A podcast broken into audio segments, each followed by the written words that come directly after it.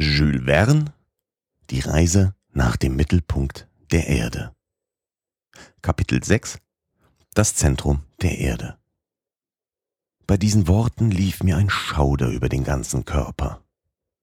Doch nahm ich mich zusammen. Ich entschloss mich sogar, mich wacker zu halten. Wissenschaftliche Gründe allein konnten den Professor Liedenbrock abhalten. Nun gab's deren, und zwar gewichtige gegen eine solche Reise nach dem Mittelpunkt der Erde zu reisen. Welche Torheit. Ich sparte meine Einwendung für den günstigen Moment auf und machte mich ans Essen. Wie fluchte mein Oheim, als er den Tisch nicht gedeckt sah. Alles klärte sich auf. Die gute Martha bekam wieder ihre Freiheit, eilte auf den Markt und rührte sich dergestalt, dass nach einer Stunde mein Hunger gestillt war und das Bewusstsein der Lage mir wieder kam. Während der Mahlzeit war mein Oheim fast lustig. Er ließ Scherze hören, die bei einem Gelehrten nie sehr gefährlich sind. Nach dem Dessert winkte er mir, ihm in sein Kabinett zu folgen. Ich gehorchte. Er setzte sich ans eine Ende des Tisches, ich ans andere. Axel, sagte er mit ziemlich sanfter Stimme, du bist ein sehr gescheiter Junge. Du hast mir da einen wackeren Dienst geleistet, als ich des Ringens müde schon den Gedanken aufgeben wollte. Wohin wäre ich geraten? Niemand kann das wissen, ich werd's dir niemals vergessen. Und du wirst an dem Ruhm, den wir erlangen, deinen Anteil haben. Nun, dachte ich, ist er guter Laune, da ist Zeit, über den Ruhm zu disputieren. Vor allem, fuhr mein Oheim fort, empfehle ich dir völliges Geheimnis. Verstehst du mich? Es fehlt in der gelehrten Welt nicht an Neidischen, und es würden viele die Reise unternehmen wollen, die bis zu unserer Rückkehr nichts merken sollen. Meinen Sie, sagte ich, die Zahl solcher Verwegenen sei so groß? Ganz gewiss. Wer würde sich besinnen, solch einen Ruhm zu gewinnen? Wäre dies Dokument bekannt, so würde ein ganzes Heer von Geologen hineilen, Arne Sacknussems Spur zu verfolgen. Davon bin ich aber nicht ganz überzeugt, lieber Oheim, denn die Echtheit des Dokuments ist durch nichts erwiesen. Wie? Und das Buch, worin wir es gefunden haben? Gut, ich gebe zu, dass Sacknuss ihm diese Zeilen geschrieben hat, aber folgt daraus, dass er wirklich die Reise vorgenommen hat? Und kann nicht das alte Pergament eine Fopperei enthalten? Es war mir fast leid, dies letztere etwas kecke Wort herausgesagt zu haben. Der Professor runzelte die Stirn, und ich fürchtete Schlimmes für die Fortsetzung dieser Unterhaltung. Zum Glück hatte es nichts zu bedeuten. Mein strenger Genosse erwiderte mit leichtem Lächeln. Das werden wir sehen. Ah, sagte ich etwas verdutzt, aber erlauben Sie mir vorzubringen, was sich alles über das Dokument sagen lässt. Rede, lieber Junge, genier dich nicht, ich lasse dir alle Freiheit, deine Meinung zu sagen. Du bist nun nicht mehr mein Neffe, sondern mein Kollege, also vorwärts. Nun, so will ich Sie erst fragen, was sind diese Jokuls, Sneffels und Skartaris, wovon ich nie ein Wort habe reden hören? Das ist ganz leicht. Ich habe just vor kurzem von meinem Freund August Petermann in Gotha eine Karte bekommen, die mir gerade zu rechter Zeit kam. Nimm den 30. Atlas im zweiten Fach der großen Bibliothek, Reihe Z, Brett 4.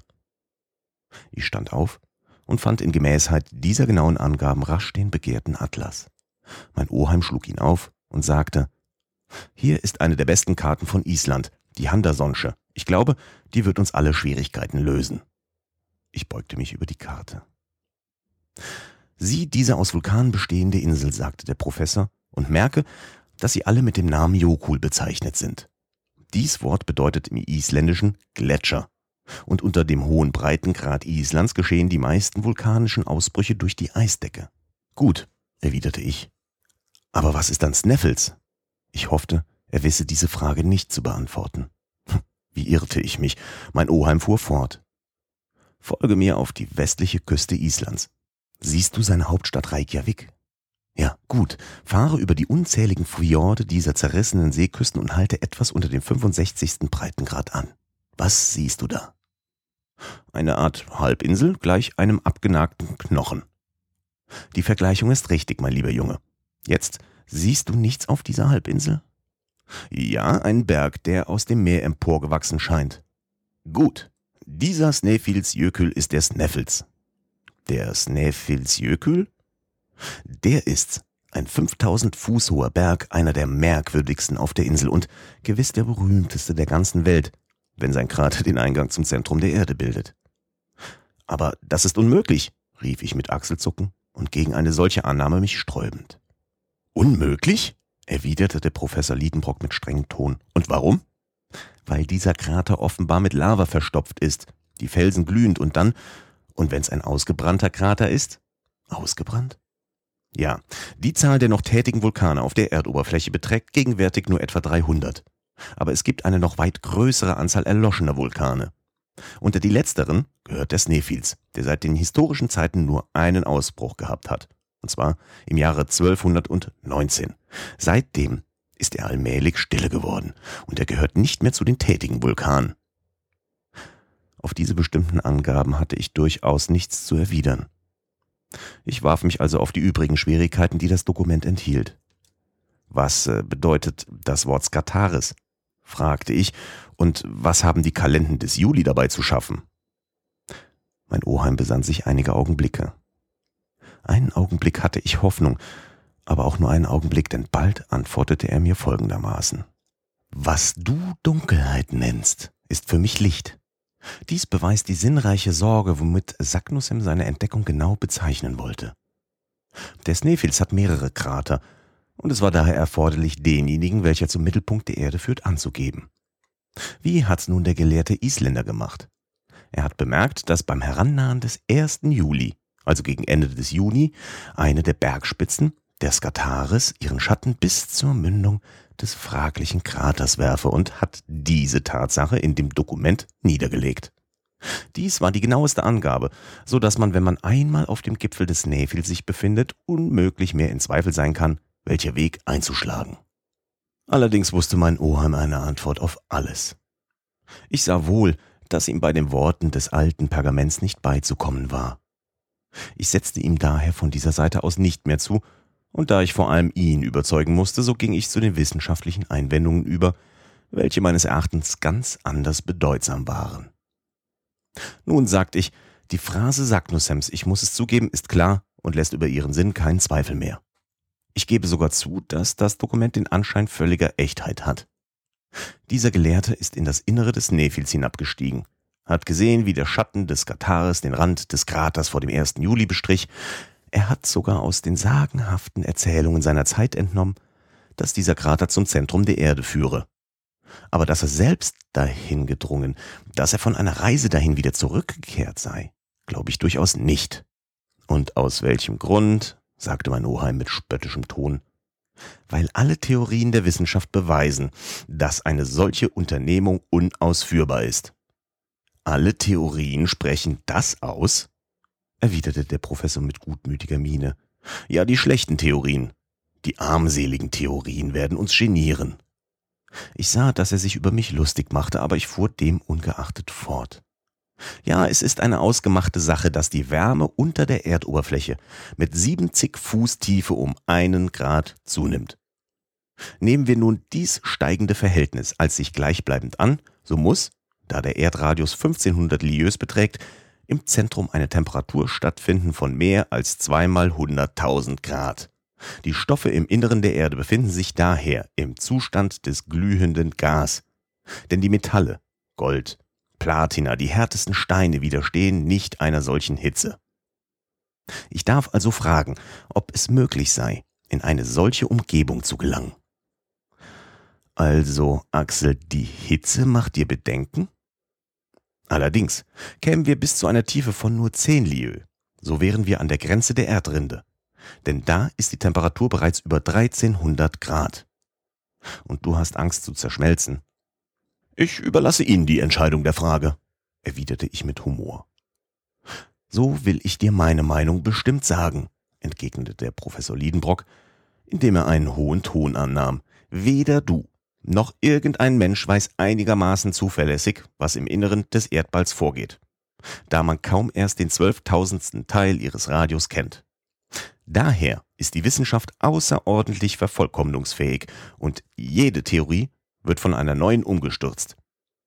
Hat man ja bis auf Fourier geglaubt, die Temperatur der Planetenräume sei stets abnehmend.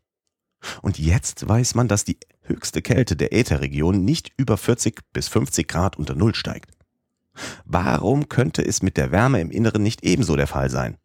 Weshalb sollte sie nicht in einer gewissen Tiefe eine nicht mehr zu übersteigende Höhe erreichen, anstatt bis zu einer Höhe zu steigen, wo die störrigsten Metalle schmelzen? Da mein Oheim die Frage auf das Gebiet der Hypothesen verpflanzte, so hatte ich nichts darauf zu erwidern. Nun denn, ich will dir nur sagen, dass echte Gelehrte, wie Poisson unter anderem, bewiesen haben, dass wenn man im Inneren des Erdballs eine Hitze von zweimal hunderttausend Grad exerzierte, das aus den zerschmolzenen Stoffen erzeugte glühende Gas eine solche Spannkraft erlangen würde, dass die Erdrinde nicht mehr Widerstand zu leisten vermöchte und zerspringen müsse, wie die Wände eines Dampfkessels durch die Ausdehnung des Dampfes. Das ist Poissons Ansicht, lieber Oheim, nichts weiter. Einverstanden. Aber es ist auch die Ansicht anderer ausgezeichneter Geologen, dass das Innere des Erdballs weder aus Gas, noch Wasser, noch schweren Steinen besteht, als die wir kennen, denn in diesem Falle würde die Erde ein zweifach geringeres oder verdoppeltes Gewicht haben. Oh, mit Ziffern beweist man alles, was man will. Und ist's mit Tatsachen, lieber Junge, ebenso? Ist nicht ausgemacht, dass die Zahl der Vulkane seit den ersten Tagen der Welt beständig abgenommen hat? Und wenn es eine Zentralwärme gibt, kann man nicht daraus schließen, dass sie immer schwächer wird? Lieber Oheim, wenn du dich aufs Feld der Voraussetzung begibst, habe ich nicht mehr zu reden.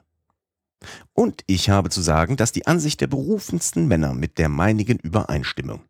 Erinnerst du dich, wie mir im Jahre 1825 der berühmte englische Chemiker Humphrey David einen Besuch machte? Durchaus nicht, denn ich kam erst 19 Jahre später auf die Welt. Nun, Humphrey Davy besuchte mich auf einer Durchreise durch Hamburg. Wir besprachen uns lange, unter anderem über die Hypothese der Flüssigkeit des inneren Kerns der Erde.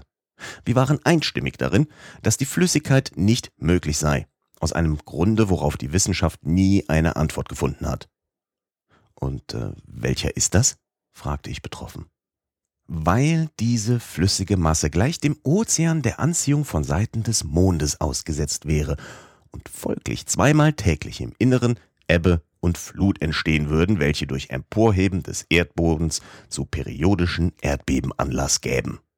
Aber es ist doch unverkennbar, dass die Erdoberfläche der Verbrennung ausgesetzt gewesen ist und man darf annehmen, dass die äußere Kruste sich erst abkühlte, während die Hitze sich zum Zentrum zurückzog.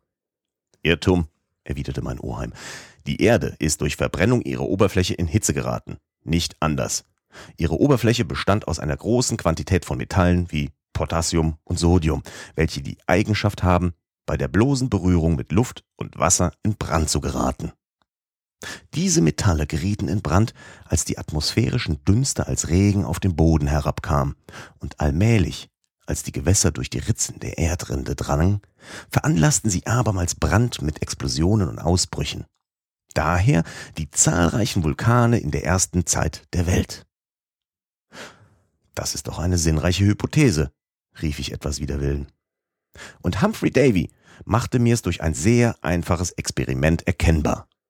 Er verfertigte eine metallene Kugel, hauptsächlich aus den Metallen, wovon ich eben sprach, als ein vollständiges Ebenbild unseres Erdballs.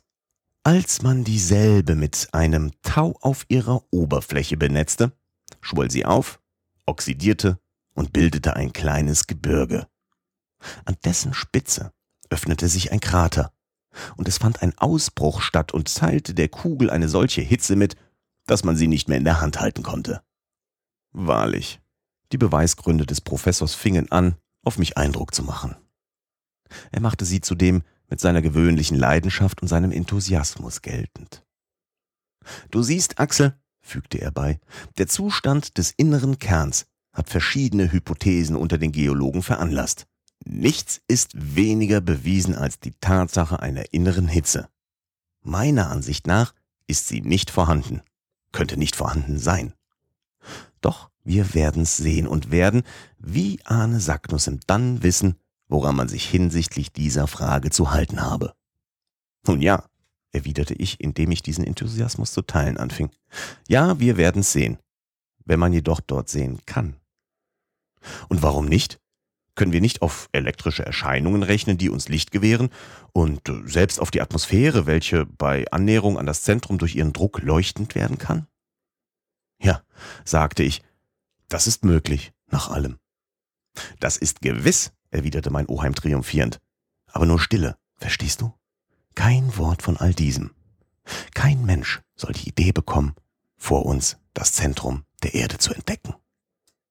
Kapitel 7 Reisevorbereitungen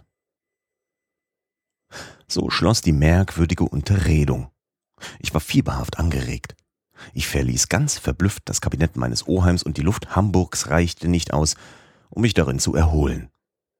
Ich eilte daher an das Elbufer nach der Dampffähre hin, welche zur Verbindung der Stadt mit der Hamburger Eisenbahn dient. War ich von dem, was man mich eben gelehrt hatte, überzeugt? War ich nicht vielmehr dem Professor Liedenbrock erlegen?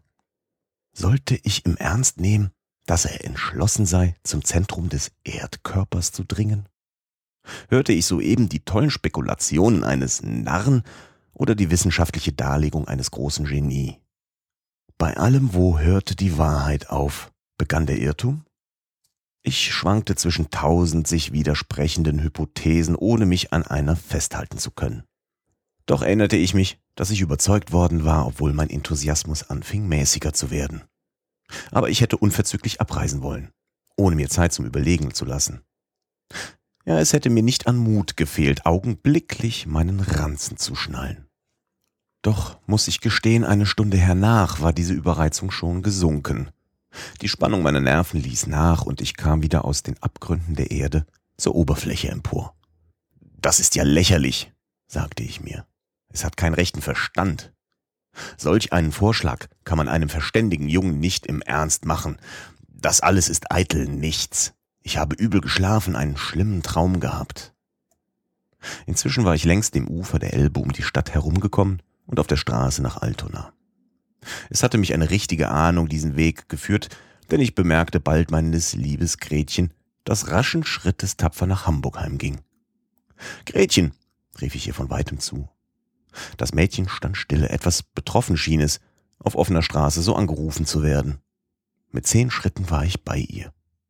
Axel, sagte sie überrascht, du bist mir entgangen. Das ist ja recht hübsch. Als nun aber Gretchen mich ansah, entging ihr mein unruhiges, verstörtes Aussehen nicht. Was ist mit dir? sagte sie mir die Hand reichend. Was mir ist? Gretchen, rief ich. Und in zwei Sekunden, in drei Sätzen hatte ich meine hübsche Vierländerin über die Lage der Dinge in Kenntnis gesetzt. Einige Augenblicke schwieg sie. Ob ihr Herz gleich dem meinigen klopfte, weiß ich nicht, aber ihre Hand in der meinigen zitterte nicht. Hundert Schritte gingen wir stumm nebeneinander her. Axel, sagte sie endlich, liebes Gretchen, das wird eine schöne Reise sein. Ich sprang auf bei diesen Worten. Ja, Axel, eine Reise des Neffen eines Gelehrten würdig. Ein Mann muss sich durch ein großes Unternehmen auszeichnen. Wie? Gretchen, du rätst mir nicht von solch einem Unternehmen ab? Nein, lieber Axel, und ich würde euch gerne begleiten, wenn nicht ein armes Mädchen ein Hindernis für euch wäre. Ist das wirklich dein Ernst? Wirklich. Ach, wir sind doch Frauen.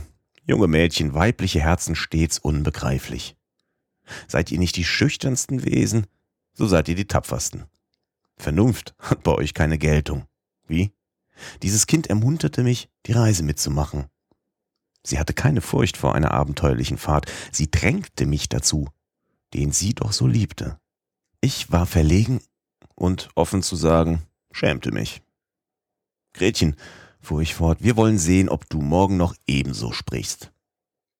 Morgen, lieber Axel, werde ich reden wie heute. Wir gingen Hand in Hand, aber in tiefem Schweigen unseres Weges weiter. Die Gemütsbewegung des Tages hat mich kleinlaut gemacht. Immerhin, dachte ich, ist der 1. Juli noch weit entfernt und bis dahin kann noch manches vorgehen, was meinem Oheim von der tollen Luft eine Reise unter die Erde zu machen heilen mag. Es war schon Nacht geworden, als wir bei dem Hause der Königsstraße anlangten.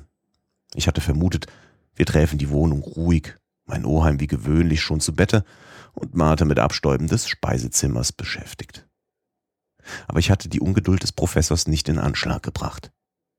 Ich fand ihn unter einer Truppe Lastträger, welche allerhand Waren in die Allee brachten, mit lautem Geschrei hin und her rennend. Die alte Dienerin wusste nicht, wo ihr der Kopf stand. Aber so kommt doch, Axel, eile doch, Unglückseliger, rief mein Oheim schon von weitem, wie er mich erblickte. Und dein Koffer ist noch nicht gepackt und meine Papiere noch nicht geordnet und der Schlüssel meines Reisesacks nicht zu finden und meine Gamaschen bleiben aus. Ich war wie vom Donner gerührt. Die Stimme versagte mir. Kaum vermochten meine Lippen die Worte hervorzubringen. Also reisen wir ab? Ja, Unglückseliger, und du gehst spazieren, anstatt bei der Hand zu sein. Wir reisen ab? fragte ich nochmals mit schwacher Stimme.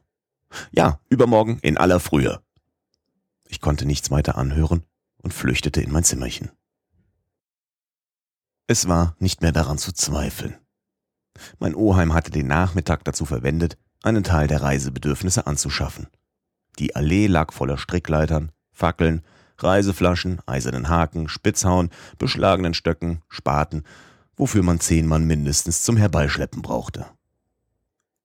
Ich brachte eine entsetzliche Nacht hin. Am folgenden Morgen hörte ich schon früh mich anrufen. Ich war entschlossen, meine Türe nicht zu öffnen. Aber wie hätte ich einer so süßen Stimme widerstehen können, die mir zurief, Lieber Axel. Ich ging aus meiner Kammer und dachte, mein verstörtes, blasses Aussehen, meine roten Augen würden auf Gretchen wirken, dass sie ihre Gedanken änderte. Nun, mein lieber Axel, sagte sie zu mir, ich sehe, du befindest dich besser und die Nacht hat dich beruhigt. Beruhigt, rief ich. Ich eilte vor meinen Spiegel. Ein nun, ich sah nicht so übel aus, als ich gedacht hatte. Kaum glaublich. Axel, sprach Gretchen zu mir, ich habe lange mit meinem Vormund geplaudert. Es ist ein kühner Gelehrter, ein mutiger Mann. Und du wirst dich erinnern, dass sein Blut in deinen Adern fließt.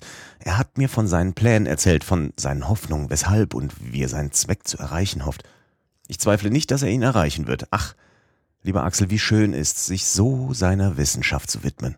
Welcher Ruhm wird Herr Liedenbrock zuteil werden und auf seinen Genossen zurückstrahlen. Bei der Rückkehr wirst du ein Mann sein, seinesgleichen, frei zu reden, zu handeln, frei endlich zu. Errötend stockte das Mädchen. Seine Worte machten mir wieder Mut, dennoch wollte ich nicht an unsere Abreise glauben. Ich zog Gretchen mit mir zu dem Zimmer des Professors. Lieber Oheim, sagte ich, es ist also ausgemacht, dass wir abreisen? Wie, du zweifelst daran? Nein, sagte ich, um ihm nicht zu widersprechen, nur möchte ich Sie fragen, ob es so Eile damit hat. Jawohl. Die Zeit drängt, die Zeit, die unwiederbringlich schnell entflieht. Ja, wir haben doch erst den 26. Mai und bis zu Ende Juni. Hm, meinst du denn, Unwissender, dass man so leicht nach Island komme? Wärst du nicht wie ein Narr von mir gelaufen, so hätte ich dich mit auf das Kopenhagener Büro zu Lisinder und Kompagnon mitgenommen. Da hättest du erfahren, dass von Kopenhagen nach Reykjavik nur einmal monatlich am 22. ein Boot geht. Nun? Nun? Wenn wir bis zum 22. Juni warten, würden wir zu spät kommen, um zu sehen, wie des Kartates Schatten den Krater des Neffels liebkoset. Wir müssen daher so schnell wie möglich nach Kopenhagen kommen, um da selbst für die Überfahrt ein Beförderungsmittel zu finden. Geh und pack deinen Koffer. Darauf war kein Wort zu erwidern. Ich begab mich wieder in mein Zimmer. Gretchen folgte mir nach und bemühte sich selbst, meine Reisebedürfnisse in einen kleinen Ranzen zu packen. Es ging ihr das nicht näher zu Herzen, als wenn sich's um einen Ausflug nach Lübeck oder Helgoland handelte. Ihre kleinen Hände bewegten sich ohne Übereilung hin und her. Sie plauderte ruhig und führte mir die verständigsten Gründe zugunsten unserer Unternehmung an. Sie wirkten zauberhaft auf mich, und ich konnte ihr nicht zürnen. Manchmal, wenn ich aufbrausen wollte, achtete sie nicht darauf und setzte mit methodischer Ruhe ihre Arbeit fort. Endlich war der letzte Riemen des Ranzen geschnallt und ich kam herab ins Erdgeschoss. Diesen Tag überkam die Ablieferung von physikalischen Instrumenten, Waffen, elektrischen Apparaten noch häufiger. Die gute Martha verlor den Kopf. Ist der Herr ein Narr geworden? sagte sie zu mir. Ich machte ein Zeichen der Bejahung. Und er nimmt sie mit? Gleiches Ja. Wohin soll's gehen? fragte sie. Ich deutete mit dem Finger nach dem Inneren der Erde. In den Keller? schrie die alte Dienerin. Nein, sagte ich endlich noch tiefer herab. Der Abend kam. Ich wusste gar nicht mehr, wie die Zeit verflossen war. Morgen früh, sagte mein Oheim, präzis sechs Uhr reisen wir ab. Um zehn Uhr sank ich wie eine träge Masse auf mein Bett. Während der Nacht kam mir wieder die Angst. Ich träumte in einen fort von Abgründen. Ich verfiel dem Wahnsinn. Ich fühlte mich von des Professors starker Hand ergriffen fortgezogen, in einen Schlund gestürzt. Ich fiel in unergründliche Schluchten hinab, mit der wachsenden Schnelligkeit fallender Körper. Mein Leben war nur noch ein endloses Fallen. Um fünf Uhr wachte ich auf, zerschlagen durch Erschöpfung und Aufregung. Ich begab mich ins Speisezimmer hinab. Mein Oheim saß bei Tische und schlang sein Frühstück hinunter. Ich blickte ihn mit einer Art Grauen an. Aber Gretchen war zugegen. Ich sprach nichts, konnte nicht essen. Um halb sechs hörte man das Rasseln eines Wagens in der Straße. Es kam ein großer Wagen, uns auf die Altonaer Eisenbahn zu bringen. Er war bald mit den Kollis meines Oheims bepackt. Und dein Koffer? sagte er zu mir. Er ist fertig, erwiderte ich, und es ward mir schwach.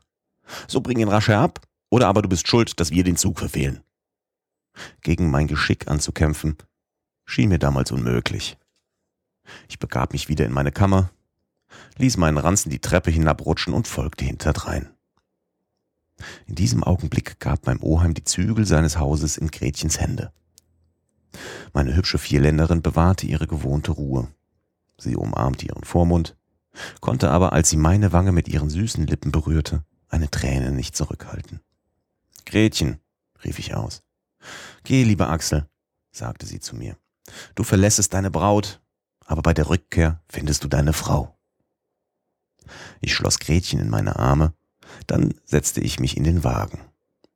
Martha und das junge Mädchen sagten uns von der Schwelle des Hauses aus Lebewohl. Darauf rannten die Pferde, durch das Pfeifen ihres Kutschers angeregt, im Galopp über die Altonaer Straße. Kapitel 8 Reise nach Island Von Altona aus, welches zum Weichbild Hamburgs gehört, führt eine Eisenbahn nach Kiel, wo wir ans Ufer des Belt gelangten. In 20 Minuten kamen wir auf holsteinisches Gebiet. Um halb sieben hielt der Wagen vom Bahnhof die zahlreichen Kollis meines Oheims, seine umfangreichen Reiseartikel wurden abgeladen, transportiert, gewogen, etikettiert, in den Gepäckwagen gebracht und um sieben saßen wir in derselben Waggonabteilung aneinander gegenüber. Der Dampf zischte, die Lokomotive setzte sich in Bewegung. Wir befanden uns unterwegs. Ich hatte mich noch nicht reingefunden, doch wirkten die frische Morgenluft, die bei der Schnelligkeit der Fahrt rasch erneuerten Eindrücke darauf hin, mich durch Zerstreuung aus meiner großen Befangenheit zu reißen. Die Gedanken des Professors eilten offenbar dem Zug voraus, der für seine Ungeduld zu langsam fuhr. Wir befanden uns allein in dem Waggon, sprachen aber kein Wort miteinander.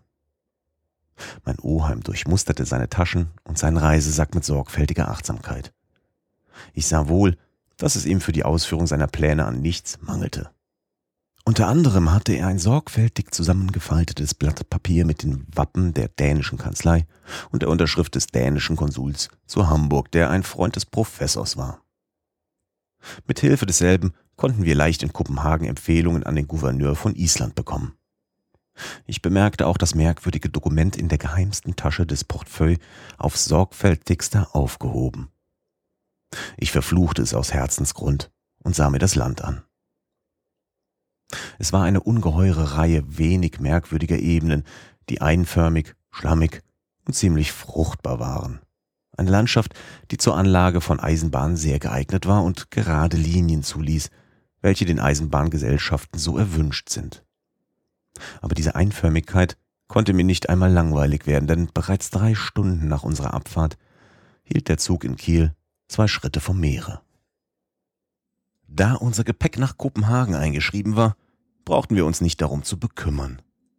Doch wurde es von dem Professor während des Transport zum Dampfboot mit sorglichem Auge überwacht. Hier wurde es im unteren Schiffsraum geborgen. Mein Oheim hatte bei seiner übermäßigen Eile die Stunden des Anschlusses vom Dampfboot und Eisenbahn so wohl berechnet, dass wir einen vollen Tag zu verlieren hatten. Das Dampfboot Eleonora ging nicht vor Abend ab. Daraus entsprang ein neunstündiger Fieberzustand, währenddessen der zornmütige Reisende die Verwaltung der Boote und der Eisenbahn zum Teufel wünschte, samt den Regierungen, welche dergleichen Missbräuche gestatteten. Ich musste darin einstimmen, als er den Kapitän der Eleonora darüber zur Rede stellte. Er wollte ihn nötigen, unverzüglich heizen zu lassen. Der aber hieß ihn seines Weges gehen. In Kiel muss wohl wie anderwärts ein Tag hinzubringen sein. Wir gingen an den grünen Ufern der Bay, in deren Hintergrund das Städtchen sich erhebt, spazieren. Durchliefen die belaubten Gebüsche, welche ihnen das Aussehen eines Nestes unterm Gezweig geben, die Villen zu bewundern, welche sämtlich mit Badehäuschen versehen sind. So kam unter Herumlaufen und Fluchen zehn Uhr abends heran. Die Rauchwolken der Eleonora wirbelten in die Lüfte. Das Verdeck zitterte unter den Stößen des Dampfkessels. Wir befanden uns an Bord im Besitz von zwei Lagerstätten übereinander in der einzigen Kammer des Bootes. Um 10 Uhr 15 Minuten wurden die Anker gelichtet und der Dampfer fuhr rasch über die dunklen Fluten des großen Belt. Es war dunkle Nacht, ein hübscher Seewind und das Meer stark wogend. Einige Feuer an der Küste schimmerten durch die Finsternis.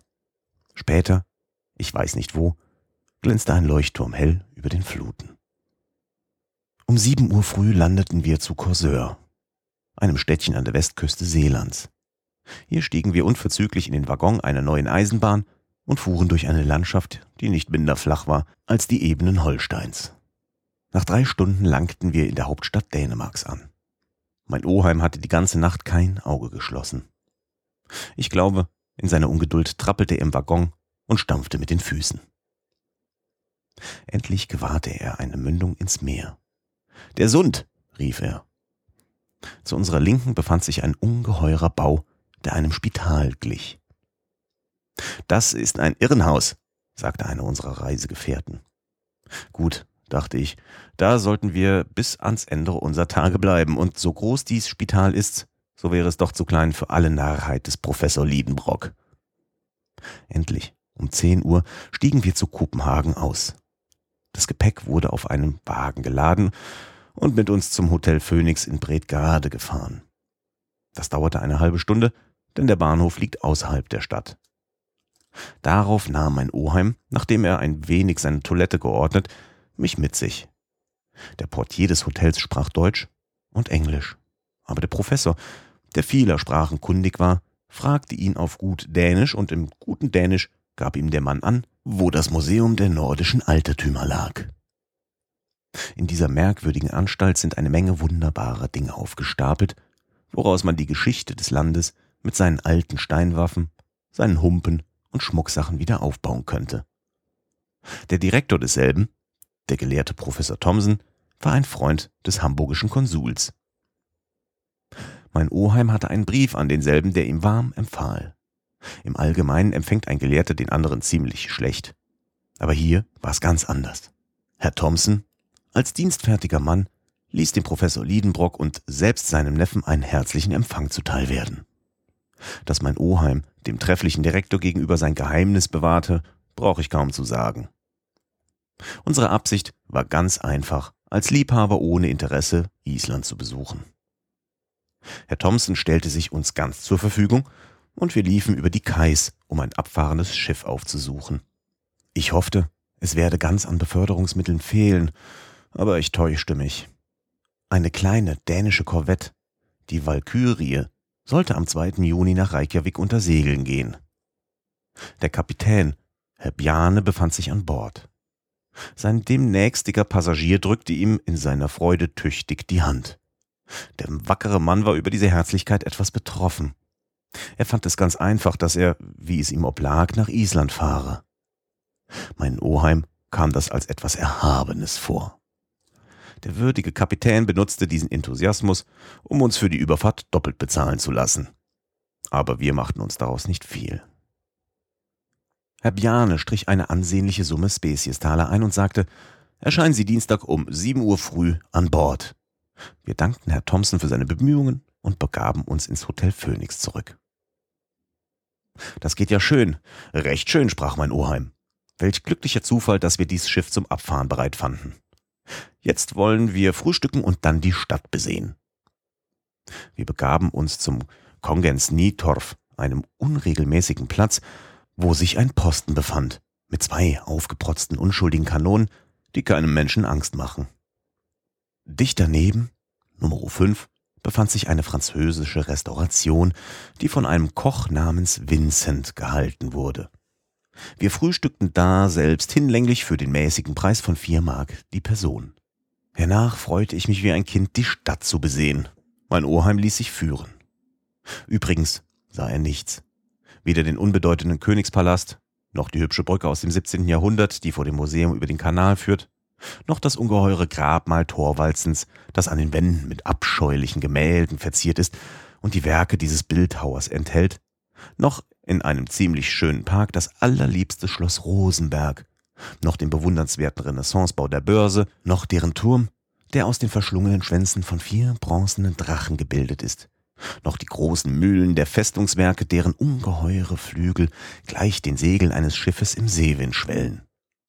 Was könnten wir da, meine hübsche Vierländerin mit mir, für köstliche Spaziergänge machen längs des Hafens, wo die Zweidecker und Fregatten unter ihrer roten Bedachung ruhten, an dem grünen Gestade der Meerenge, durch das schattige Buschwerk, in dessen Schoße die Zitadelle sich birgt, deren Kanonen zwischen Holunder und Weidengezweig ihre schwarze Mündung hervorstreckten.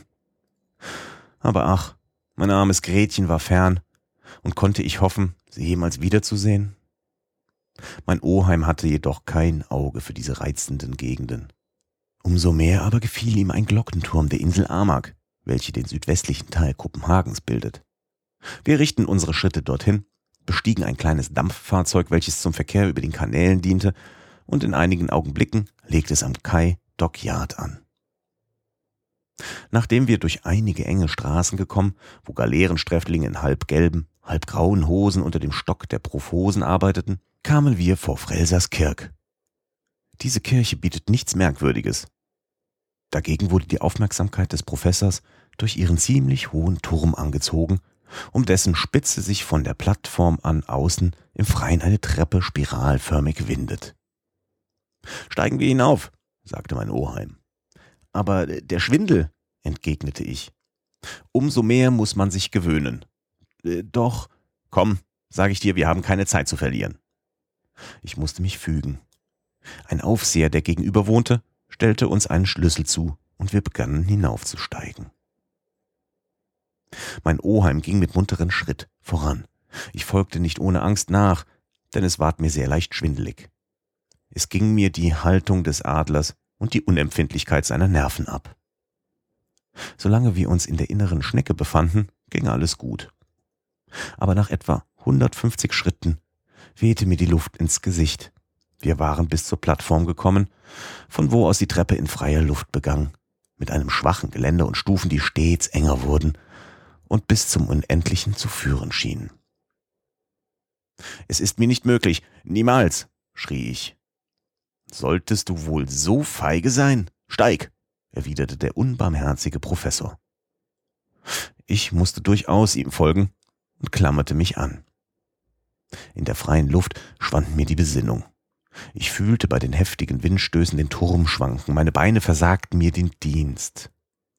Ich rutschte bald auf den Knien dann auf dem Leib. Ich schloss die Augen. Es wurde mir übel. Endlich, indem mein Oheim mich am Kragen fasste, kam ich bei der Kugel an. Jetzt schau, sagte er, und schaue recht, du musst lernen, in den Abgrund zu blicken. Ich öffnete die Augen. Ich sah die Häuser platt und zusammengedrückt, wie mitten im Nebel des Rauchs. Über meinem Kopf zog flockiges Gewölk und durch optische Täuschung schien es mir unbeweglich, während der Turm, die Kugel, wir zugleich mit fantastischer Eile fortgezogen wurden. In der Ferne sah man auf der einen Seite grüne Felder, auf der anderen das im Sonnenschein schimmernde Meer. Bei der Spitze von Helsingör breitete sich der Sund aus mit etlichen weißen Segeln, und östlich zeigten sich im Nebel wogend die halb vermischten Gestade Schwedens. Dies alles zusammen wirbelte vor meinen Augen. Dem ungeachtet musste ich aufstehen, mich gerade halten, schauen. Meine erste Schwindellektion dauerte eine Stunde. Als ich endlich wieder hinabsteigen und den festen Boden des Pflasters betreten durfte, war ich an allen Gliedern steif. Morgen wiederholen wir die Lektion, sagte mein Professor. Und wirklich, fünf Tage wurde diese Schwindelübung fortgesetzt und ich machte, mit und Widerwillen, merkliche Fortschritte in der Kunst, von einem hohen Standpunkt aus zu betrachten. Kapitel 9 Ankunft auf Island Der Tag der Abreise kam heran. Tags zuvor überbrachte uns der gefällige Herr Thompson dringende Empfehlungsbriefe an den Statthalter Islands, Grafen Trampe, den Koadjutor des Bischofs, Herrn Pikturson und dem Bürgermeister von Reykjavik, Herr Finsen. Mein Oheim dankte ihm mit wärmstem Händedruck. Am zweiten, sechs Uhr frühe, befand sich unser kostbares Gepäck an Bord der Walkürie. Der Kapitän führte uns in ziemlich enge Kabinen. Haben wir günstigen Wind? Fragte mein Oheim. Vortrefflichen, erwiderte der Kapitän Bjane. Südost, wir werden mit vollen Segeln aus dem Sund in die weite See stechen. Nach einer kleinen Weile stach die Gülette mit Fockmast, Mars und Bramstange in See und fuhr mit vollen Segeln in die Meerenge hinein. Eine Stunde hernach schien die Hauptstadt Dänemarks fern in den Fluten zu versinken, und die Walkürie fuhr längs der Küste von Helsingör. Ich befand mich in reizbarer Stimmung, glaubte, Hamlets Schatten auf der Terrasse des alten Schlosses zu sehen, das übrigens weit jünger ist als der heroische Prinz von Dänemark. Es dient gegenwärtig als kostbare Hütte des Pförtners am Sund, wo jährlich 15.000 Schiffe aller Nationen vorüberfahren. Das Schloss Kronborg verschwand bald im Nebel, ebenso der Turm von Helsingborg auf dem schwedischen Gestade, und die Gölette neigte sich ein wenig unterm Wehen der Seewinde des Kattegat. Die Walkürie segelte trefflich, aber auf ein Segelschiff kann man sich nie sehr verlassen. Es war für Reykjavik mit Kohlen, Haushaltsgegenständen, Töpferwaren, wollenen Kleidungsstücken und einer Ladung Getreide befrachtet. Fünf Mann, lauter Dänen, genügten als Bemannung. Wie lange wird die Überfahrt dauern? fragte mein Oheim den Kapitän. Zehn Tage etwa, erwiderte letzterer, wenn wir nicht bei den Färöern allzu viel widrigen Wind aus Nordwest gegen uns haben aber Sie werden dadurch doch nicht einer bedeutenden Verspätung ausgesetzt sein, oder? Nein, Herr Liedenbrock, seien Sie ruhig, wir werden ankommen. Gegen Abend fuhr die Gülette um das Kap Skagen an der Nordspitze Dänemarks. Dann, während der Nacht, durch den Skagerrak, streifte beim Kap Lindenes an der Spitze Norwegens vorüber und stach in das Nordmeer. Zwei Tage nachher bekamen wir die schottische Küste bei Peterhead in Sicht und die Walkürie fuhr zwischen den Orkaden und den Shetlandinseln auf die Färöer zu. Bald glitt unsere Gülette über die Wogen des Atlantischen Meeres. Sie musste gegen den Nordwind lavieren und kam mit Mühe bei diesen Inseln an. Am 8. erkannte der Kapitän Mygenes, die östlichste der Gruppe, und von nun an fuhren wir gerade auf Kap Portland an der Südküste Islands. Es kam nichts Merkwürdiges bei der Fahrt vor. Ich bestand leicht die Seekrankheit, mein Oheim war zu seinem großen Leidwesen beständig unwohl und schämte sich dessen. Er konnte also den Kapitän Bjarne nicht über den Snaefils, über die Verkehrsmittel und den Transport befragen. Er musste dies also auf seine Ankunft verschieben und brachte seine ganze Zeit in seiner Kabine liegend zu, deren Scheidewände vom Wogenschlag krachten. Er verdiente auch wirklich ein wenig sein Schicksal. Am 11. bekamen wir Kap Portland in Sicht. Das damals helle Wetter ließ Myrdias Jokul, der es beherrscht, erkennen. Das Kap besteht aus einer starken, vereinzelt am Ufer sich erhebenden Anhöhe mit steilen Abhängen. Die Walkürie hielt sich in mäßiger Entfernung von den Küsten, indem sie längs derselben westwärts mitten durch Herden von Hai und Walfischen fuhr. Bald zeigte sich ein ungeheuer durchbrochener Felsen, durch welchen das schäumende Meer mit wütendem Brausen eindrang. Die Westman-Inseln schienen wie hingesäte Felsen über dem Meeresspiegel emporzuragen. Von hier fuhr die Gülette weiter vom Land ab, um das Kap Reykjanes, welches die Westspitze von Island bildet, in gehöriger Entfernung zu umsegeln. Mein Oheim war durch das starke Wogen des Meeres gehindert, das Verdeck zu betreten, um die ausgezackten Küsten zu bewundern. 48 Stunden darauf, nach einem Sturm, der mit zusammengeschlagenen Segeln zu fliehen zwang, gewahrte man östlich die Boje der Spitze Skagen, deren gefährliche Felsen sich weithin unter dem Wasserspiegel ziehen.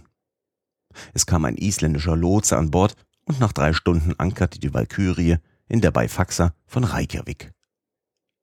Nun endlich kam der Professor aus seiner Kabine heraus, etwas blass und zerschlagen, aber stets enthusiastisch und Befriedigung sprach aus seinen Augen. Die Bevölkerung der Stadt, die sich für das ankommende Schiff ungemein interessierte, strömte am Kai zusammen. Mein Oheim eilte, sein Gefängnis, um nicht zu sagen sein Krankenhaus, zu verlassen.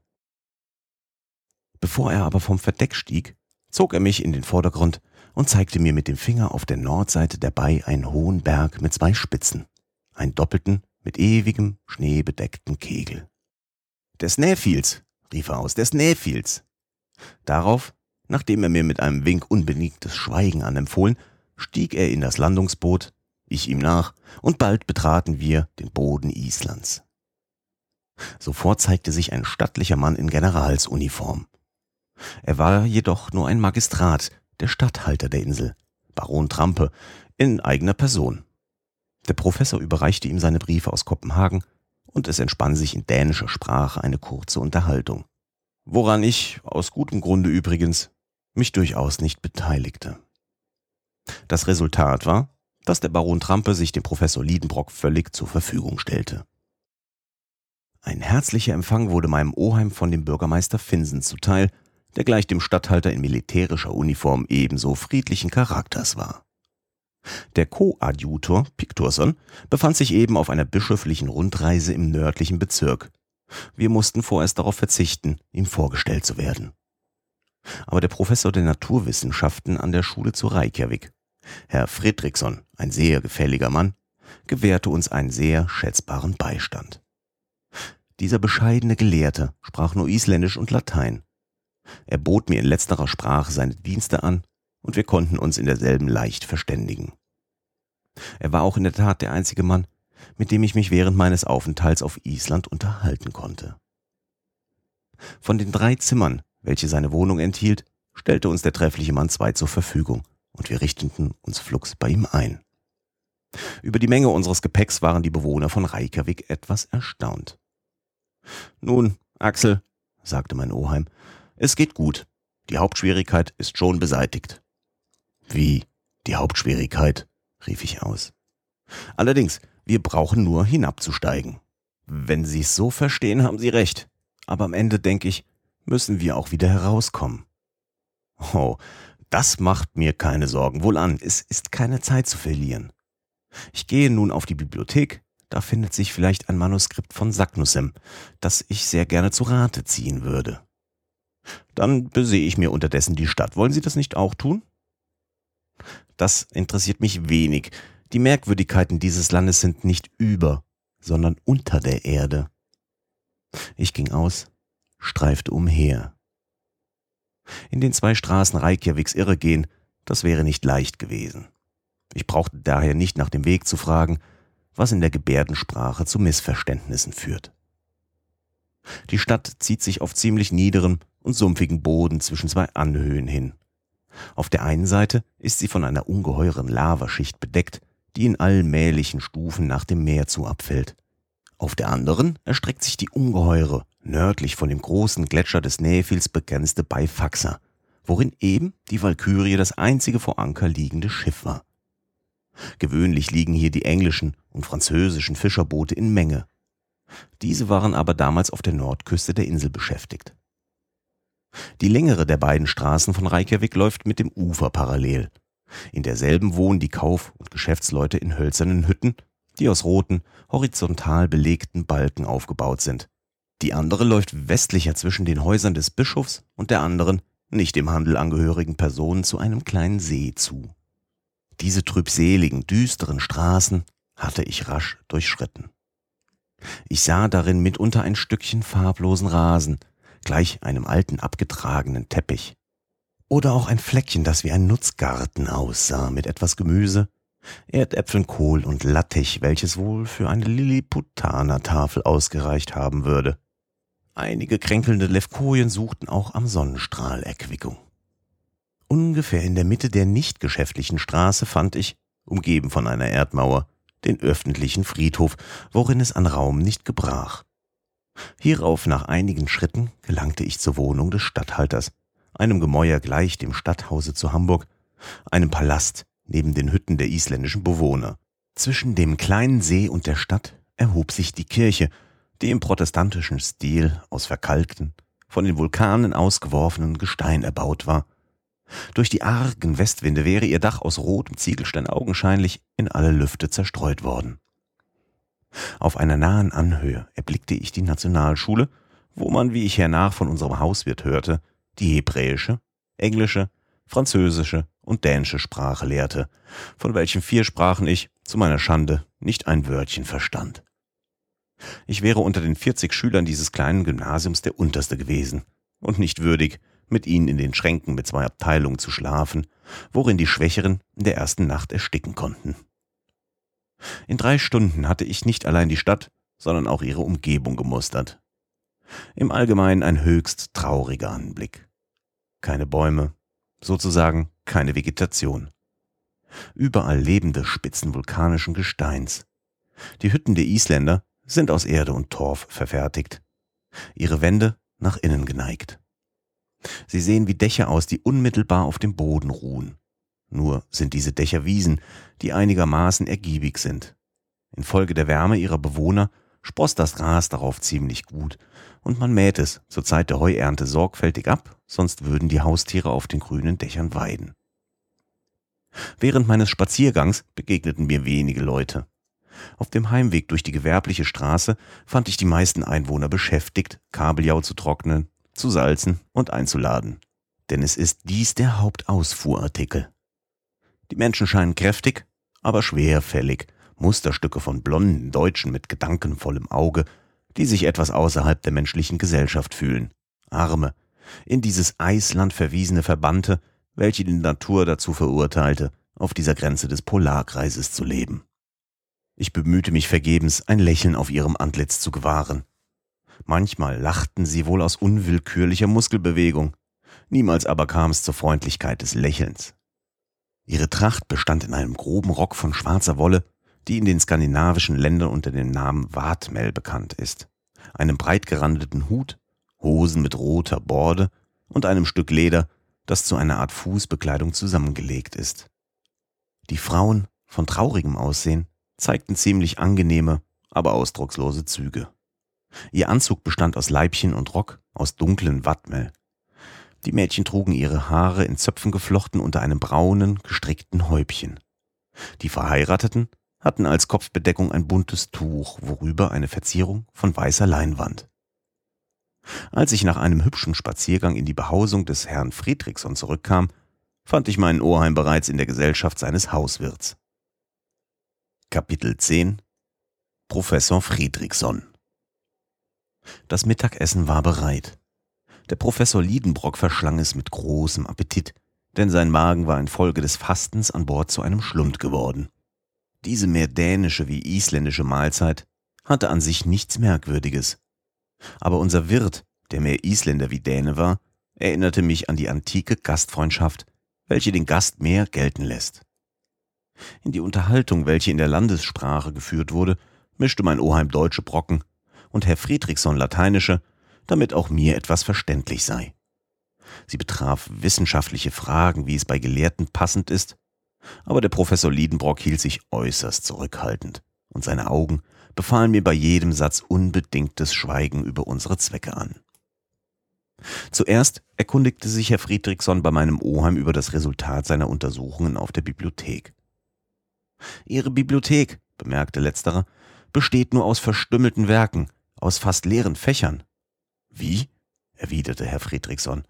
Wir besitzen 8000 Bände, worunter viele wertvolle und seltene Werke in altskandinavischer Sprache und alle neueren Erscheinungen, womit wir von Kopenhagen aus jährlich versorgt werden. Wo sind denn diese 8000 Bände? Meiner Schätzung nach. Ei, Herr Liedenbrock, Sie sind im Umlauf im Land. Man hat auf unserer alten Eisinsel Luft am Lesen. Es gibt keinen Bauer, keinen Fischer, der nicht lesen könnte und nicht liest. Wir meinen, Bücher seien bestimmt, anstatt hinter eisernen Gittern zu verschimmeln unter den Augen der Leser nützlich zu sein. So sind denn auch diese Bände von Hand zu Hand in Umlauf, werden durchblättert, gelesen und wieder gelesen. Und manchmal sind sie ein Jahr oder zwei abwesend, bis sie wieder in ihr Fach kommen. Doch, erwiderte mein Oheim etwas ärgerlich, die Fremden, was meinen Sie? Die Ausländer haben in ihrer Heimat Bibliotheken und vor allem bedürften unsere Landsleute der geistigen Nahrung. Ich wiederhole, Freude an der Belehrung liegt dem Isländer im Blute. Auch haben wir 1816 eine literarische Gesellschaft gegründet, die in Blüte ist. Ausländische Gelehrte machen sich eine Ehre daraus, derselben anzugehören. Sie veröffentlicht Schriften für Erziehung und Bildung unserer Landsleute und leistet dem Land wirklich Dienste. Wenn Sie, Herr Liedenbrock, uns als korrespondierendes Mitglied angehören wollen, machen Sie uns damit ein großes Vergnügen. Mein Oheim, der bereits hundert wissenschaftlichen Gesellschaften angehörte, nahm es freundlich an zur dankbaren Befriedigung des Herrn Friedrichson. Jetzt, fuhr dieser fort, geben Sie mir gefälligst die Bücher an, welche Sie auf unserer Bibliothek zu finden hofften, und ich kann Ihnen vielleicht darüber Auskunft geben. Ich sah meinen Oheim an. Er zögerte mit der Antwort. Das berührte direkt seine Pläne. Doch entschloss er sich, nach einiger Überlegung zu reden. Herr Friedrichson, sagte er, ich möchte wissen, ob Sie unter Ihren alten Büchern auch die von Arne Sacknussem besitzen. Arne Sacknussem, erwiderte der Professor aus Reykjavik. Sie meinen den Gelehrten des 16. Jahrhunderts, der ein großer Naturkundiger, Alchemist und Reisender war? Den eben meine ich. Eine Zierde der Wissenschaft und Literatur Islands? Wie Sie sagen. Ein weltberühmter Mann? Ich geb's zu. Von ebenso großem Mut als Genie? Ich sehe, dass Sie ihn genau kennen, sagte mein Oheim. Dieser hörte mit Entzücken so von seinem Helden sprechen. Seine Blicke hingen unverwandt an Herrn Friedrichson. Nun, fragte er, seine Werke? Seine Werke haben wir nicht. Wie? Auf Island? Sie existieren weder auf Island noch sonst wo. Und warum? Weil Arne Sacknussem als Ketzer verfolgt und seine Werke im Jahre 1573 zu Kopenhagen durch Henkers Hand verbrannt wurden. Vortrefflich, rief mein Oheim zum Ärgernis des Professors der Naturwissenschaften. Wie? fragte dieser. Ja, alles erklärt sich, alles verknüpft sich, alles ist verständlich und ich begreife, weshalb Sacknussem, nachdem seine Schriften verfolgt und er genötigt worden, die Entgegnungen seines Geistes zu verbergen, sein Geheimnis in unverständlicher Geheimschrift verhüllen musste. Was für ein Geheimnis? fragte lebhaft Fredriksson. Ein Geheimnis, das, äh, erwiderte stotternd mein Oheim. Haben Sie vielleicht ein besonderes Dokument? N nein, es war bloße Vermutung. Gut, versetzte Herr Fredriksson, der so freundlich war, als er seine Verlegenheit sah, nicht weiter in ihn zu dringen. Ich hoffe, fuhr er fort, Sie werden unsere Insel nicht verlassen, ohne aus ihren mineralogischen Schätzen zu schöpfen? Unfehlbar, erwiderte mein Oheim. Aber ich komme etwas spät. Es sind schon andere Gelehrte hier gewesen? Ja, Herr Liedenbrock. Die auf königlichen Befehl ausgeführten Arbeiten der Herren Olafsen und Paulsen, die Studien Trolls, die wissenschaftliche Mission der Herren Guémin und Robert an Bord der französischen Korvette La Recherche und äh, letzthin die Beobachtungen der auf der Fregatte La Reine Hortense befindlichen Gelehrten haben zur Kenntnis Islands sehr viel beigetragen.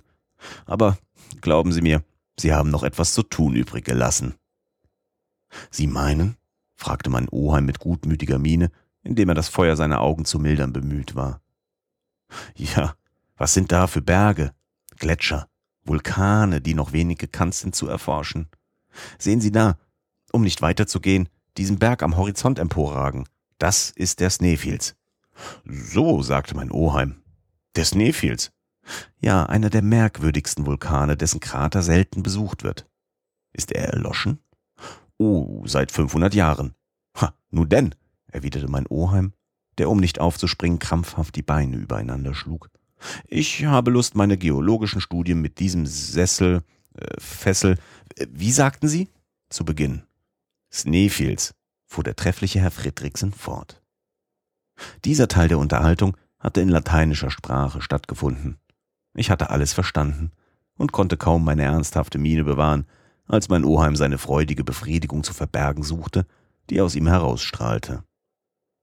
Indem er sich unschuldig stellen wollte, glich er einem alten Teufel. Ja, sagte er, Ihre Worte sollen mich bestimmen. Wir wollen den Snæfels zu ersteigen versuchen, vielleicht auch seinen Krater untersuchen. Ich bedauere sehr, erwiderte Herr Fredriksson, dass meine Geschäfte mir nicht gestatten, mich zu entfernen. Ich würde Sie gerne dahin begleitet haben. Oh nein, nein, nein, erwiderte lebhaft mein Oheim. Wir wollen daraus keine Störung machen, Herr Fredriksson, ich danke Ihnen herzlich. Die Beteiligung eines so gelehrten Mannes wie Sie wäre sehr nützlich, aber die Obliegheiten Ihres Amtes. Ich denke mir gerne, dass unser Wirt in der Unbefangenheit seiner isländischen Seele von der großen Schalkheit meines Oheims keinen Begriff hatte. Ich billige sehr, Herr Liedenbrock, sagte er, dass Sie mit diesem Vulkan anfangen. Sie werden da an merkwürdigen Beobachtungen eine reiche Ernte bekommen. Aber sagen Sie mir, wie denken Sie auf die Halbinsel des Nephils zu kommen?